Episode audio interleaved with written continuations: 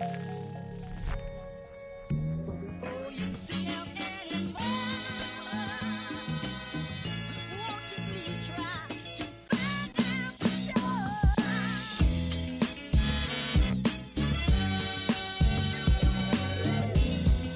til Physiocast, en podcast med fysioterapeutisk foretegn.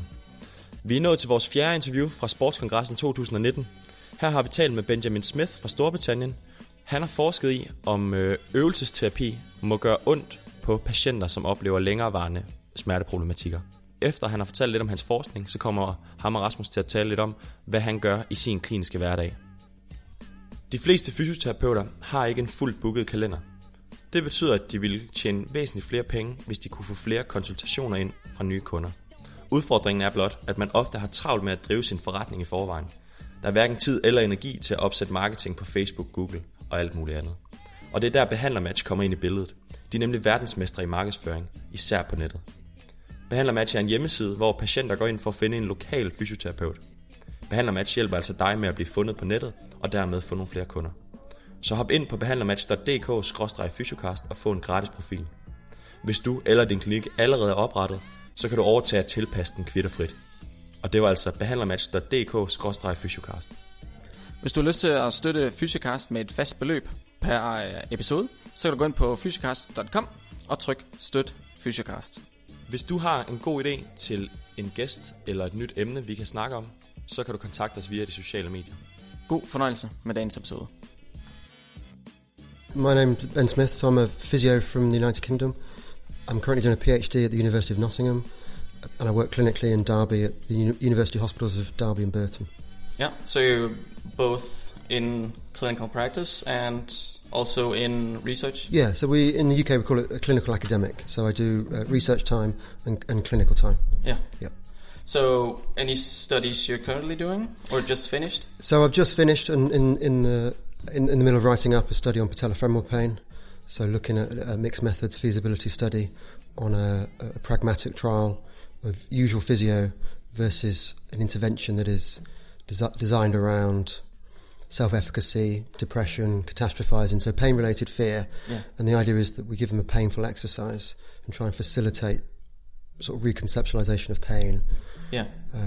So I'm just in the middle of writing that up as a feasibility study. Yeah, okay. If we start with the presentation you had today, where mm-hmm. you took off from the systematic review you did on exercises for, should exercises be painful yep. for certain conditions? Could you elaborate a bit on that study? Yeah, sure. So one of the things I'm interested in is exercise for people with musculoskeletal pain yeah. and the idea of whether they should be painful or not and how much pain they should be in. And to me, it's a fundamental question yeah. that patients always ask. And if you ask clinicians, they all have a different opinion of what it should or shouldn't be. Yeah. And I thought, well, what does the evidence actually say? What can we actually find out from the literature that might inform our decision? Yeah. So I did a systematic review back in 2016, where I was looking at any MSK pain, although it was designed to inform my patellofemoral study. Yeah. I did it on any musculoskeletal pain. So, and you did it also on like widespread pain and no. So there was a paper on fibromyalgia. We did exclude. Oh, okay. So, yeah. But musculoskeletal pain. Okay. And we defined painful exercise as exercises where they had to be painful, or specifically where they were allowed to be painful. Yeah. So the idea was that the patient was, allowed to work into pain. Yeah. And of all the studies ever done in musculoskeletal pain and orthopedics, we screened about 10,000 papers, and there was only 7 separate trials yeah. that compared a painful exercise to pain-free. And of those, 6 of them, the actual intervention wasn't designed around the painful element. It was designed around other elements, other variables. It just yeah. happened to be that one of the elements was that it was painful or allowed to be painful okay. compared to pain-free. Yeah. And what would the... what were the takeaways from the studies? So we found that short term, so yeah. we did a meta-analysis on the outcome of pain. Yeah. And at short term, up to 3 months, there seemed to be a in favour of painful exercise yeah. compared to pain-free. Yeah. At medium and long term, it didn't seem to make a difference. No. So whether the exercise was recommended to be painful, allowed to be painful, whether a pain scale was used or not. Yeah. So whether a patient was just told that it had to be painful, or whether they said up to 5 out of 10, whether they were given a time frame that the pain should subside by afterwards, and again that ranged from straight afterwards up to 24 hours. It didn't make a difference. Okay. And then, as I say, we pulled the data for pain, and medium term there wasn't a difference. Long term there wasn't a difference. I've said that. Yeah. So the take home message really is it doesn't seem to make a difference. Okay. Long term it doesn't make a difference whether it's painful or not. Yeah. So for me, that is a green light for encouraging people to maintain activity levels. Yeah. And exercise. Yeah. And what could be the benefits for some people telling them that it's okay? Well, if you remember, there's only 7 trials, so yeah. You know, there's very few that really work on this. Yeah. And one of my ideas, one of my thoughts, is around the idea of how exercises work. Do they work the way that we think they work? Yeah. We prescribe a strengthening exercise and people get better. Is it because they've got stronger? Or we give people range of movement exercises or stretches, and are they better because they've got greater range of movement? And if you look at the studies looking at, say, tendon structure, yeah. We know that exercises improve people with tendon pain, but it's not related to any changes. To structural change, any changes within tissue morphology. It's not related to any functional assessment testing. It's not related to any changes in biomechanics or kinematics. Yeah. So what is it related to? Yeah. Well, it seems to be that some of the studies show that self-efficacy is one of the biggest prognostic indicators. Yeah. So if someone has high levels of self-efficacy, they tend to have a better chance of doing well in the future, yeah. And low self-efficacy have a worse chance of doing well in the future. And then the mediating factors, the systematic reviews that have looked at that, so the mediating factors being the factors that might explain how an exercise works, seems to be catastrophizing, so improving people's fear of the future, and general physical activity. So the idea is let's devise an intervention, an exercise intervention, a physio intervention that work on those variables rather than maybe traditional strength and conditioning principles. Yeah. And so the idea is that we can use pain as a tool to help us. Yeah. Yeah, so we're not trying to fix the structure, or we're trying to... It's the pain that's in focus. We're just trying to decrease the pain, and it doesn't necessarily matter to what the structural changes are. Exactly, yeah. And with that, it doesn't really matter what kind of exercise we do? Well, no, in a way. I mean, we have to... If you're devising the exercise intervention around that, it has to reproduce their symptoms. Yeah. So it has to aggravate their pain. Or, in often the case, it's their fear of the pain. Yeah. It's their activity that they're not doing. So, for example, patellofemoral pain, people often get it when they run. Typically, the patients that we see aren't running. Yeah. And so, actually, they're not in an acute sort of flare-up, but they're not doing the activity that flares it up. Yeah, exactly. So, it's encouraged them back into that. So, it's devising it around that. And one of the things is we can use pain to help us facilitate some of those changes in pain-related fear. Yeah. And one of the big ones for me is self-efficacy. Yeah. So we know that self-efficacy is sort of made up of a couple of components. We've got response outcome. So the idea that a behaviour will produce a positive response. Mm-hmm. So if a patient's doing an exercise, do they think the exercise is going to help them? Yeah. And then we've got efficacy expectation. The idea that somebody can do a certain behaviour. Yeah. So does a patient believe the exercise is going to work, and do they believe that they can perform the exercise? And it may seem counterintuitive, but actually making the exercise painful seems to help affect and change some of those variables. Yeah. The idea is that actually you challenge their past beliefs, challenge their behaviour, make an exercise painful, but in a way, you know, you devise it on a baseline functional assessment specific to the patient, so that it sort of reproduces their pain but without flaring their symptoms up, and that they can tolerate, and you can teach them that actually pain is safe. They can do these things without flaring up their symptoms and sort of flaring up their pain memories. Yeah. And one of the things is that you actually create new memories that override their old memories. Yeah. Yeah, so it's just like... it's the fear avoidance kind of expectation violation? Yes. Yeah. Exactly. Yeah. So it has to be... So you pick an exercise that they don't want to do, mm-hmm. and then you just gradually introduce the patient to it? Yeah. Yeah. I mean, if we draw on other areas of science in the psychology world, you know, there's post-traumatic stress that have used these sort of graded exposure. Yeah. In non-musculoskeletal pain, CRPS patients, it's called... physiotherapy exposure treatment. Yeah. There's starting to become a body of evidence that showing that it's beneficial in those patients. Yeah. And it's exposure to gradual exposure to the painful exercise. Yeah. So regarding self-efficacy, when you have a patient in your clinic, do you ask these questions? The one you mentioned before regarding self-efficacy. Like how they view exercise. Do you think that this exercise will help you? Do mm-hmm. you ask these questions? Yes. To assess the... Yeah. Yeah? Yeah. I asked them if they didn't have pain, what sort of things might they be doing? Yeah. Exercise-wise or activity-wise. What are they not doing? What are they avoiding? Why not? Yeah. What do you think would happen? If we did some of that now, what do you think would happen? Why do you think that would happen? Step-ups, going for a run... normal everyday activities, but if the patient's not doing it, specifically asking them what they think would happen.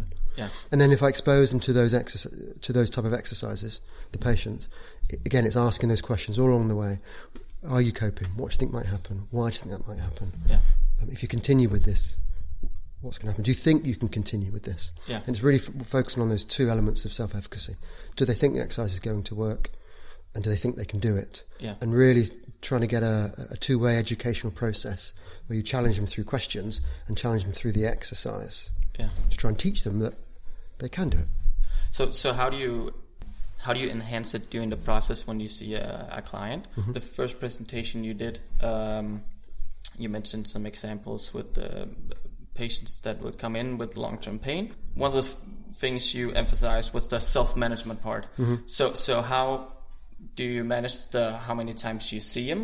And when you see him in the clinic, how do you enhance the self-efficacy? How do you enhance that this is okay? With the study, we sort of talk about it being packaged up within a framework of self-management. Yeah.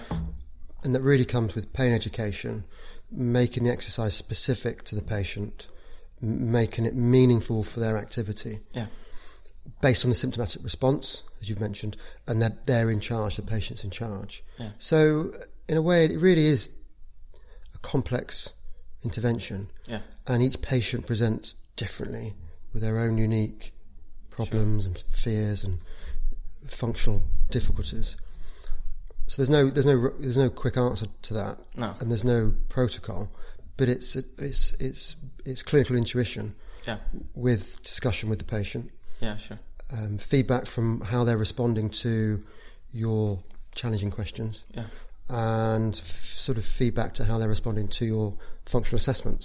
So what I might get them doing. So somebody with a patellofemoral pain, if they talk about high levels of pain and being unable to walk upstairs, and I might start off with some really low level stuff, straight leg raises, sitting down, knee extensions.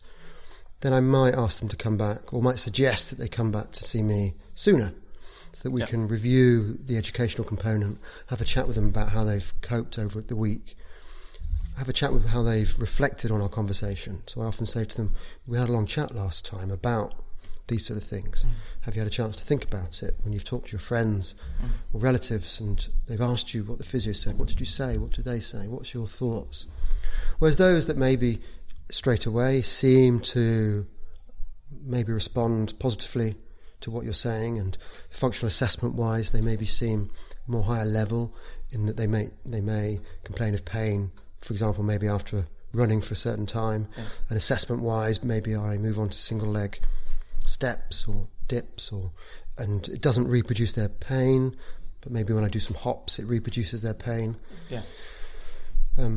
And again, psychosocially, if they seem to respond positively, I might suggest that they come back in a bit longer, maybe a few weeks or a month, and see how they respond over time. Yeah. But all along, there's a safety net. Yeah, sure. You know, I tell the patients, if you're struggling, phone up, bring the appointment forward. But as you say, it's all about self-efficacy, so it's all a push for the patient to be in charge. Yeah. So I never, or I try not to, say, come back in X number of weeks, do these exercises. It's all, see how you feel, you're in charge, I'm here to help. Yeah. You're in charge. And I reckon for some people that they might need something more. Mm-hmm. Someone likes structure, someone likes... You're the physio, you're the one in charge. Tell me what to do, how to get me better. Mm-hmm. And some have more self-management and can do okay with that. Have you observed that? Yeah, certainly. Yeah. But one of the ways I think is when I've got that patient in front of me, and I said it in my presentation, when I've got that patient in front of me, yes, I want to help them, but also I think what's going to happen in the next 20, 30 years' time, how can I facilitate them taking ownership of their problem? Yeah. And in a way, the principles can be used on any MSK pain. Yeah. So how can we facilitate them taking ownership of their problem so that in the future there's no burden, or reducing the burden on healthcare? Yeah. How can we facilitate healthy lifestyle choices around exercise, physical activity? How can we help encourage them to develop a pragmatic approach to pain and exercise? Yeah. So, yeah, I try to reduce my prescription element of do X, Y, and Z and come back. But there are, it's a balance, and you've got to use your clinical intuition and clinical experience. And there's some patients that really want to be told. Yeah. Yes. So the other argument for choosing exercises that can be painful is the health effects and the long-term effects that that exercise will have. Mm-hmm. Yeah. You in the first talk you talked about using the visual analog scale, which a lot of studies included, but there wasn't really any agreement on is it 2 out of 10, is it 5 out of 10, and you suggested using I think you just said acceptable, not acceptable. Yep. So some of the studies, as you say, used a pain scale, a VAS or an NRS. Yeah. But they all used a 0 to 10 scale. The numbers were different. Yeah. There is a lot of debate around whether a pain scale should be used and whether it's useful, or whether other things should be used. So, in my systematic review, Chris Littlewood's paper used the exercises had to be painful, but as long as they were acceptable, and didn't use a pain scale. Yeah. And his paper had the biggest effect size out of all the papers in favour of painful exercises. Yeah. And my perspective is similar to Chris Littlewood's in that the VAS scale, I think, is fear avoidance by stealth. Yeah. So we've gone away from being scared of pain and fearful of pain, and we've moved to a pain scale. It's still it's a step in the right direction, but I still think there's progress to be made. Yeah. They often say 4 out of 10 or 5 out of 10 is okay, 6 is not okay. Yeah. And they, even on the charts, they refer to it as risk. And I think, risk of what? Yeah. What are we telling our patients might happen at the number they're not meant to have? Yeah, exactly. I think it's fear avoidance inducing. Also, the pain scale is a social construct. So my 5 out of 10, I'm inferring what that means to me, and I'm passing that on to my patient in a prescriptive manner, and then with that they've got to try and understand what that 5 out of 10 means to them. Yeah, it's you know it doesn't it's not the strong meaning attached to it. Yeah, exactly. And what about those patients with high levels of base pain, the ones that say actually I'm in 6 out of 10 already or 7 out of 10 already? Yeah. So should they not exercise? Should you change your rules? How should you deal with that? Yeah.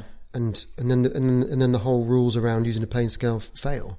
Yeah. So let's just not use it at all and just use the phrase or similar phrasing of acceptable. Yeah. If the patient can tolerate it, then it's acceptable.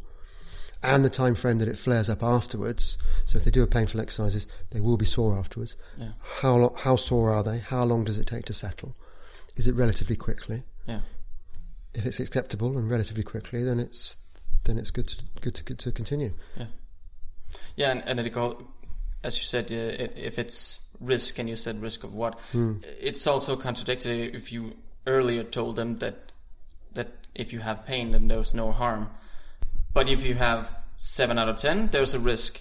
And exactly a risk of what? Yeah. So that's a great point. And it's confusion. So our qualitative work has shown that one of the biggest problems in people with musculoskeletal pain is confusion.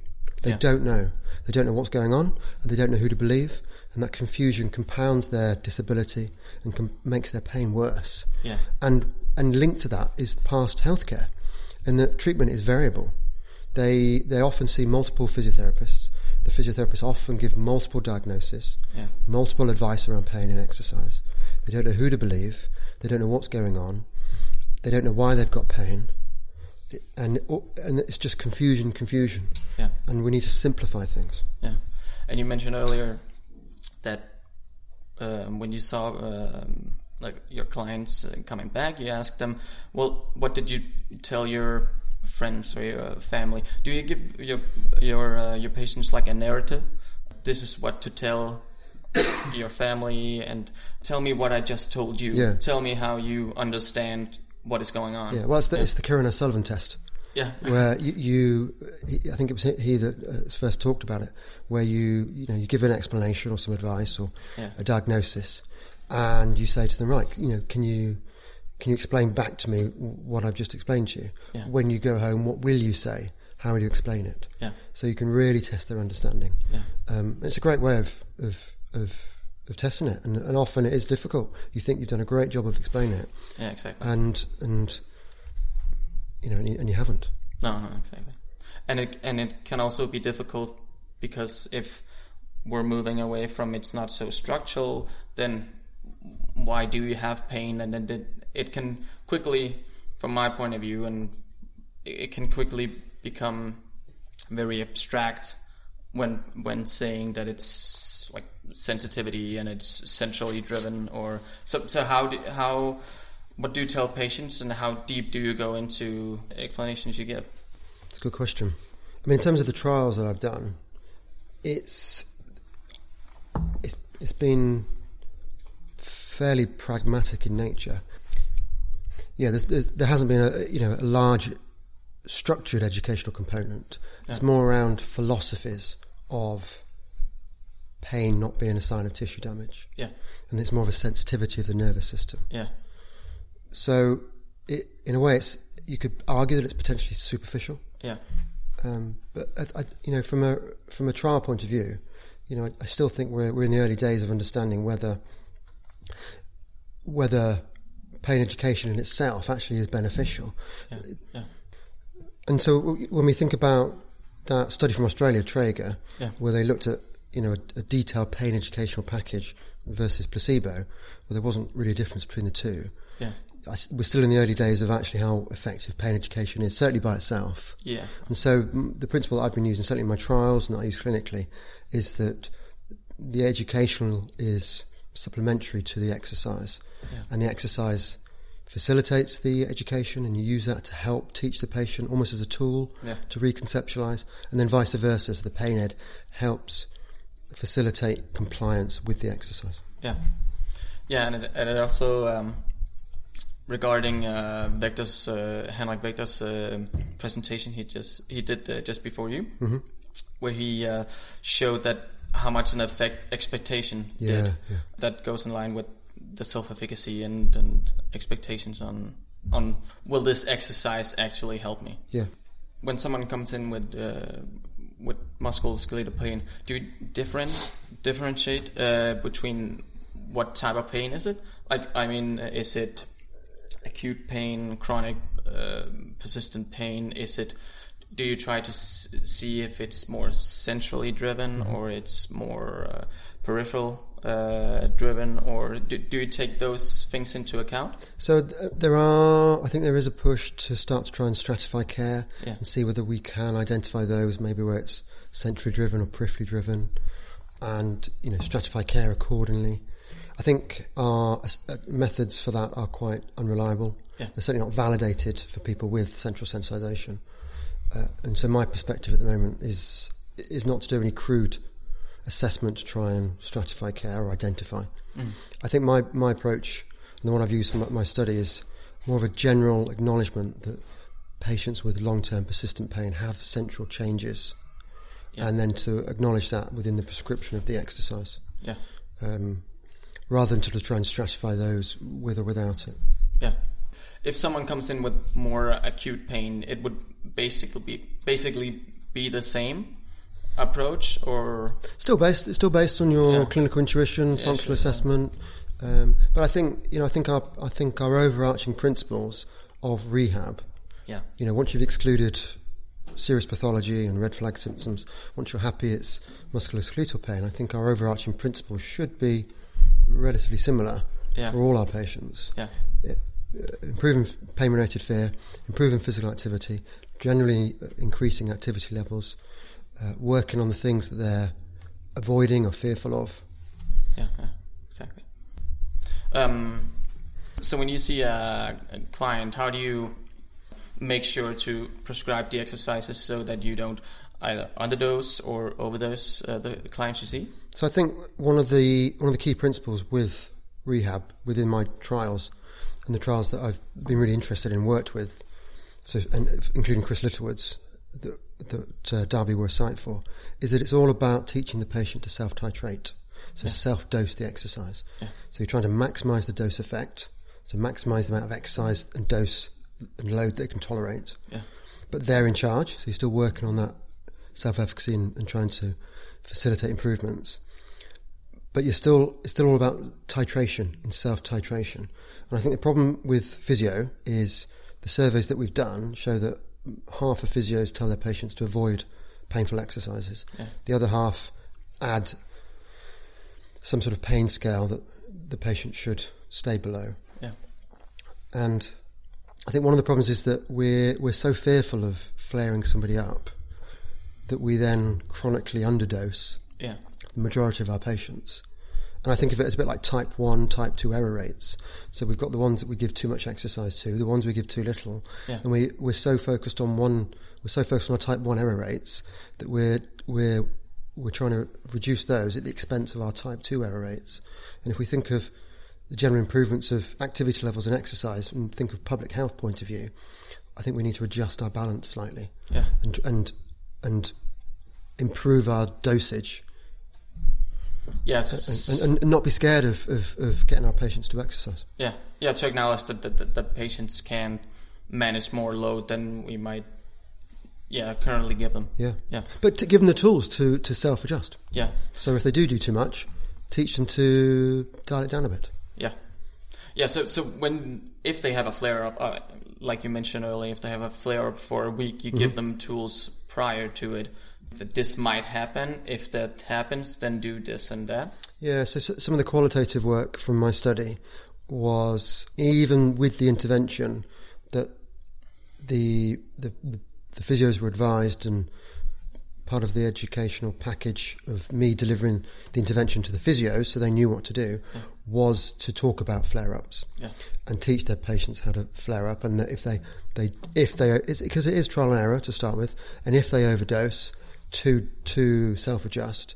But then talking with the patients, even with the physios trying to preempt it, they still felt that there wasn't enough preemption on managing flare-ups. Yeah. So I think as physios, we really need to preempt the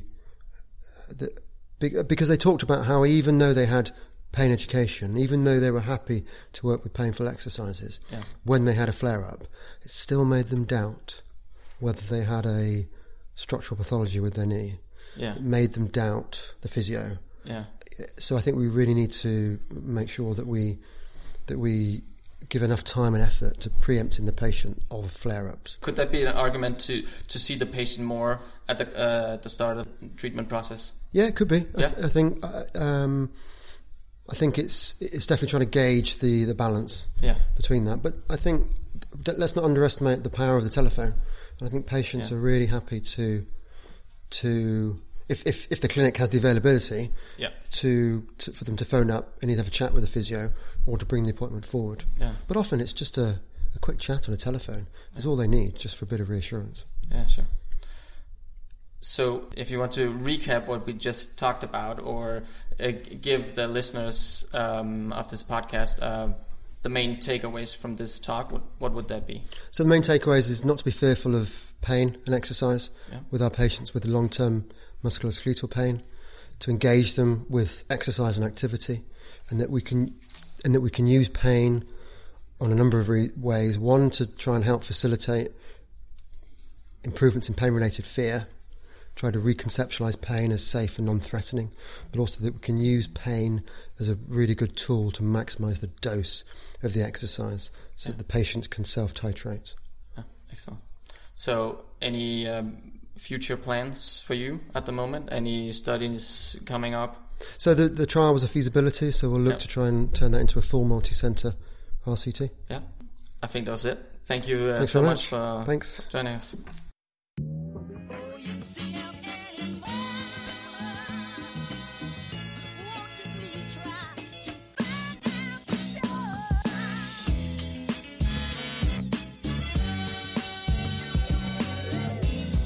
Dette afsnit af Physiocast var sponsoreret af behandlermatch.dk. Behandlermatch er i dag blevet stedet, hvor patienter finder fysioterapeuter. Behandlermatch er med andre ord din chance for at blive fundet på nettet og få flere nye kunder, så du kan nå dine økonomiske mål. Så hvis du er fysioterapeut og gerne vil tjene nogle flere penge, så gør dig selv en tjeneste og hop ind på behandlermatch.dk/fysiocast med det samme. På vores hjemmeside har du også muligheden for at trykke støt Physiocast. På den måde så kan du bidrage med et fast, lavt beløb, hver gang vi udgiver en episode. Tusind tak, fordi du lyttede med. Vi lyttes ved.